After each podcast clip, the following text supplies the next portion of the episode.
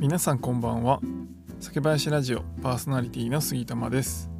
このチャンネルでは日本酒を知らない方にも日本酒をちょっと身近に感じていただけるように日本酒の選び方やエピソード日本酒の銘柄紹介などをテーマにお話しします。今回のテーマは日本酒銘柄紹介フルーツ感が特徴の新潟県の日本酒ひらがな高千代ということで新潟県高千代酒造の日本酒をご紹介します、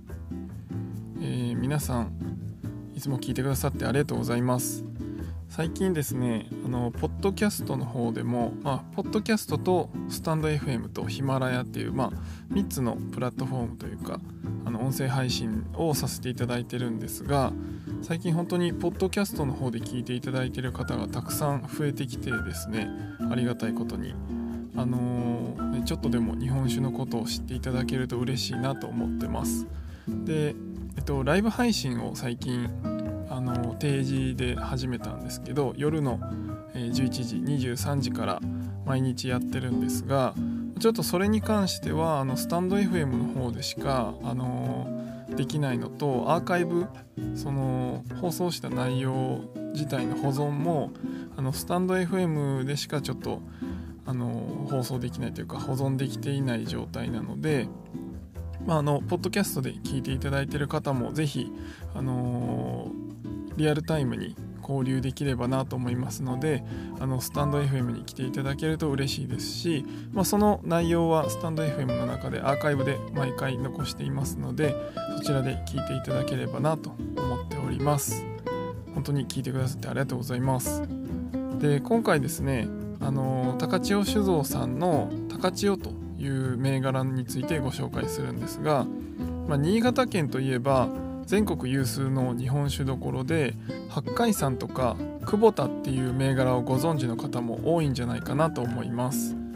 新潟のお酒って淡麗辛口っていう言葉を全国に広めたように、まあ、結構キリッとすっきりした銘柄が結構多かったりします。で今回ご紹介するひらがなシリーズの高千代はキレは持ちつつ華やかな香りとラベルの可愛さが特徴の銘柄になります。でこのラベルの可愛さっていうところで結構あの時期によってラベルの色と香りの香りの雰囲気の違う銘柄が出されます。あのー今12月この配信してるんですけど、えー、年末の時期限定が黒ラベルの高千代で年明けの1月に赤ラベル。2月は桃ラベル。であと、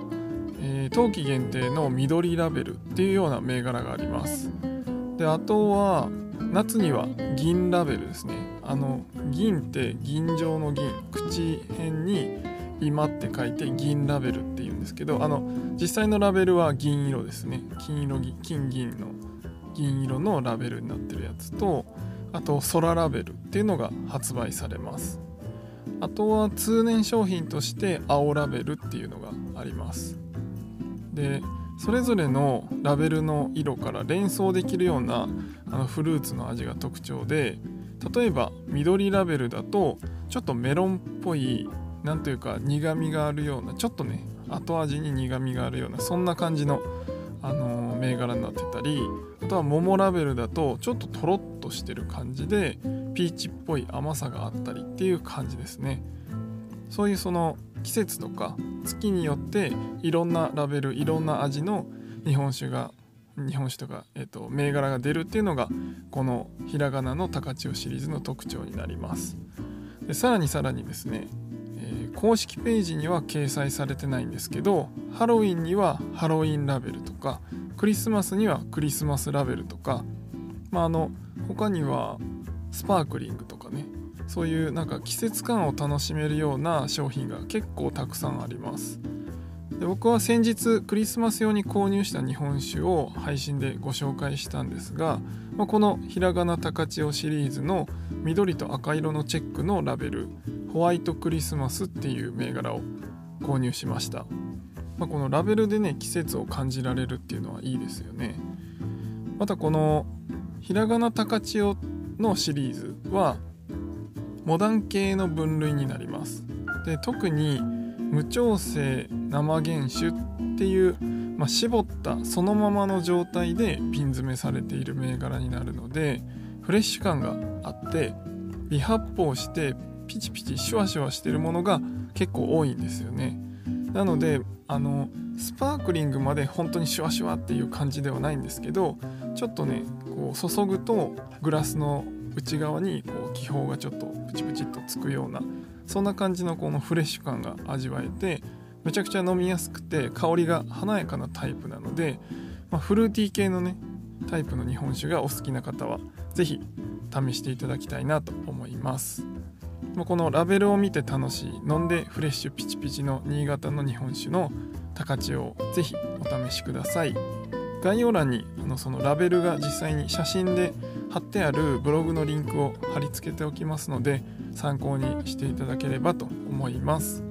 では今回は以上になります。また次回の配信でお会いしましょう。最後までご視聴ありがとうございました。